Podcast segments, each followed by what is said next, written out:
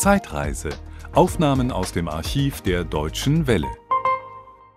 Herr Bach, 20 Jahre Integration durch Sport. Das Programm hat mal begonnen mit dem Schwerpunkt Aussiedler. Was hat sich in diesen 20 Jahren seitdem getan an neuen Akzenten? Welche sind dazugekommen? Es ist zunächst äh, dazugekommen, dass sich dieses äh, Programm äh, Integration durch Sport jetzt vornehmlich an Menschen mit Migrationshintergrund richtet, dass es enorm ausgeweitet worden ist. Wir haben in äh, unseren 91.000 Vereinen praktisch tägliche Integrationsarbeit und äh, wir haben spezielle Programme mit über 40.000 Teilnehmern an ganz besonderen Integrationsprogrammen, die sich richten an Frauen mit Migrationshintergrund, an Kinder, an alle Bevölkerungsgruppen, die von Isolierung äh, bedroht sind. Was kann der Sport besser als andere gesellschaftliche Bereiche?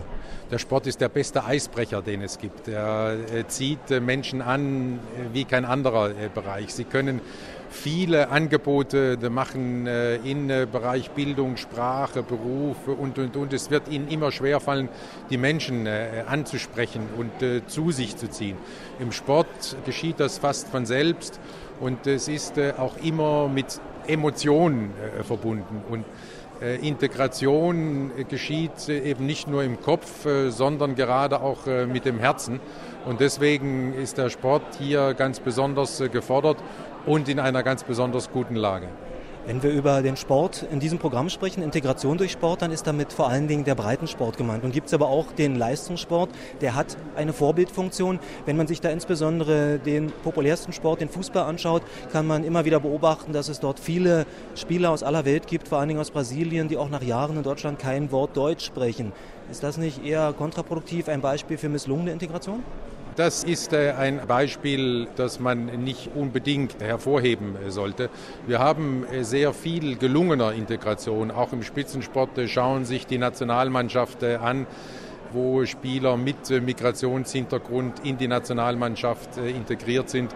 Wir haben im DOSB eine Integrationsbotschafterin, Olympiasiegerin Anna Dogonaze mit Migrationshintergrund. Das zeigt, was der Sport bewegen kann. Das Beispiel eines Fußballprofis äh, ist hier nicht besonders geeignet, weil äh, diese Menschen nicht auf Dauer in, in unser Land äh, kommen. Sie kommen für eine sehr beschränkte Zeit und deshalb ist hier Integration auch in, in dem Maße nicht gefordert, manchmal vielleicht sogar auch nicht erwünscht. Trotz aller Erfolge, Herr Bach, gibt es natürlich auch im Alltagssport, nenne ich ihn mal, Rassismus, Antisemitismus immer wieder. Ist das ein Problem, das man einfach nicht in den Griff bekommen kann? Oder glauben Sie, dass das eine Frage der Zeit ist und eine Frage eben auch weiterhin dieser Programme Integration durch Sport? Der Sport ist der Spiegel der Gesellschaft und äh, natürlich äh, stellen wir uns ganz besonders äh, diesen Problemen. Unsere Botschaft hier ist ganz unzweideutig. Diskriminierung jeder Form, Fremdenhass, Antisemitismus sind mit dem Wesen des Sports nicht vereinbar. Und deshalb äh, kämpfen wir gegen solche Erscheinungen, nicht nur mit diesem Programm Integration durch Sport, sondern wir engagieren uns beispielsweise auch im äh, Netz äh, gegen Nazis, um hier deutlich zu machen, dass der Sport offen, tolerant ist und sich gegen jede Form der Ausgrenzung wendet. Herr Bach, Sie sind nicht nur Präsident des Deutschen Olympischen Sportbundes, sondern auch Vizepräsident des Internationalen Olympischen Komitees. Ist dieses Programm so etwas wie ein Vorbild auch für andere Länder? Sie haben viele Kontakte weltweit. Gibt es Nachahmer?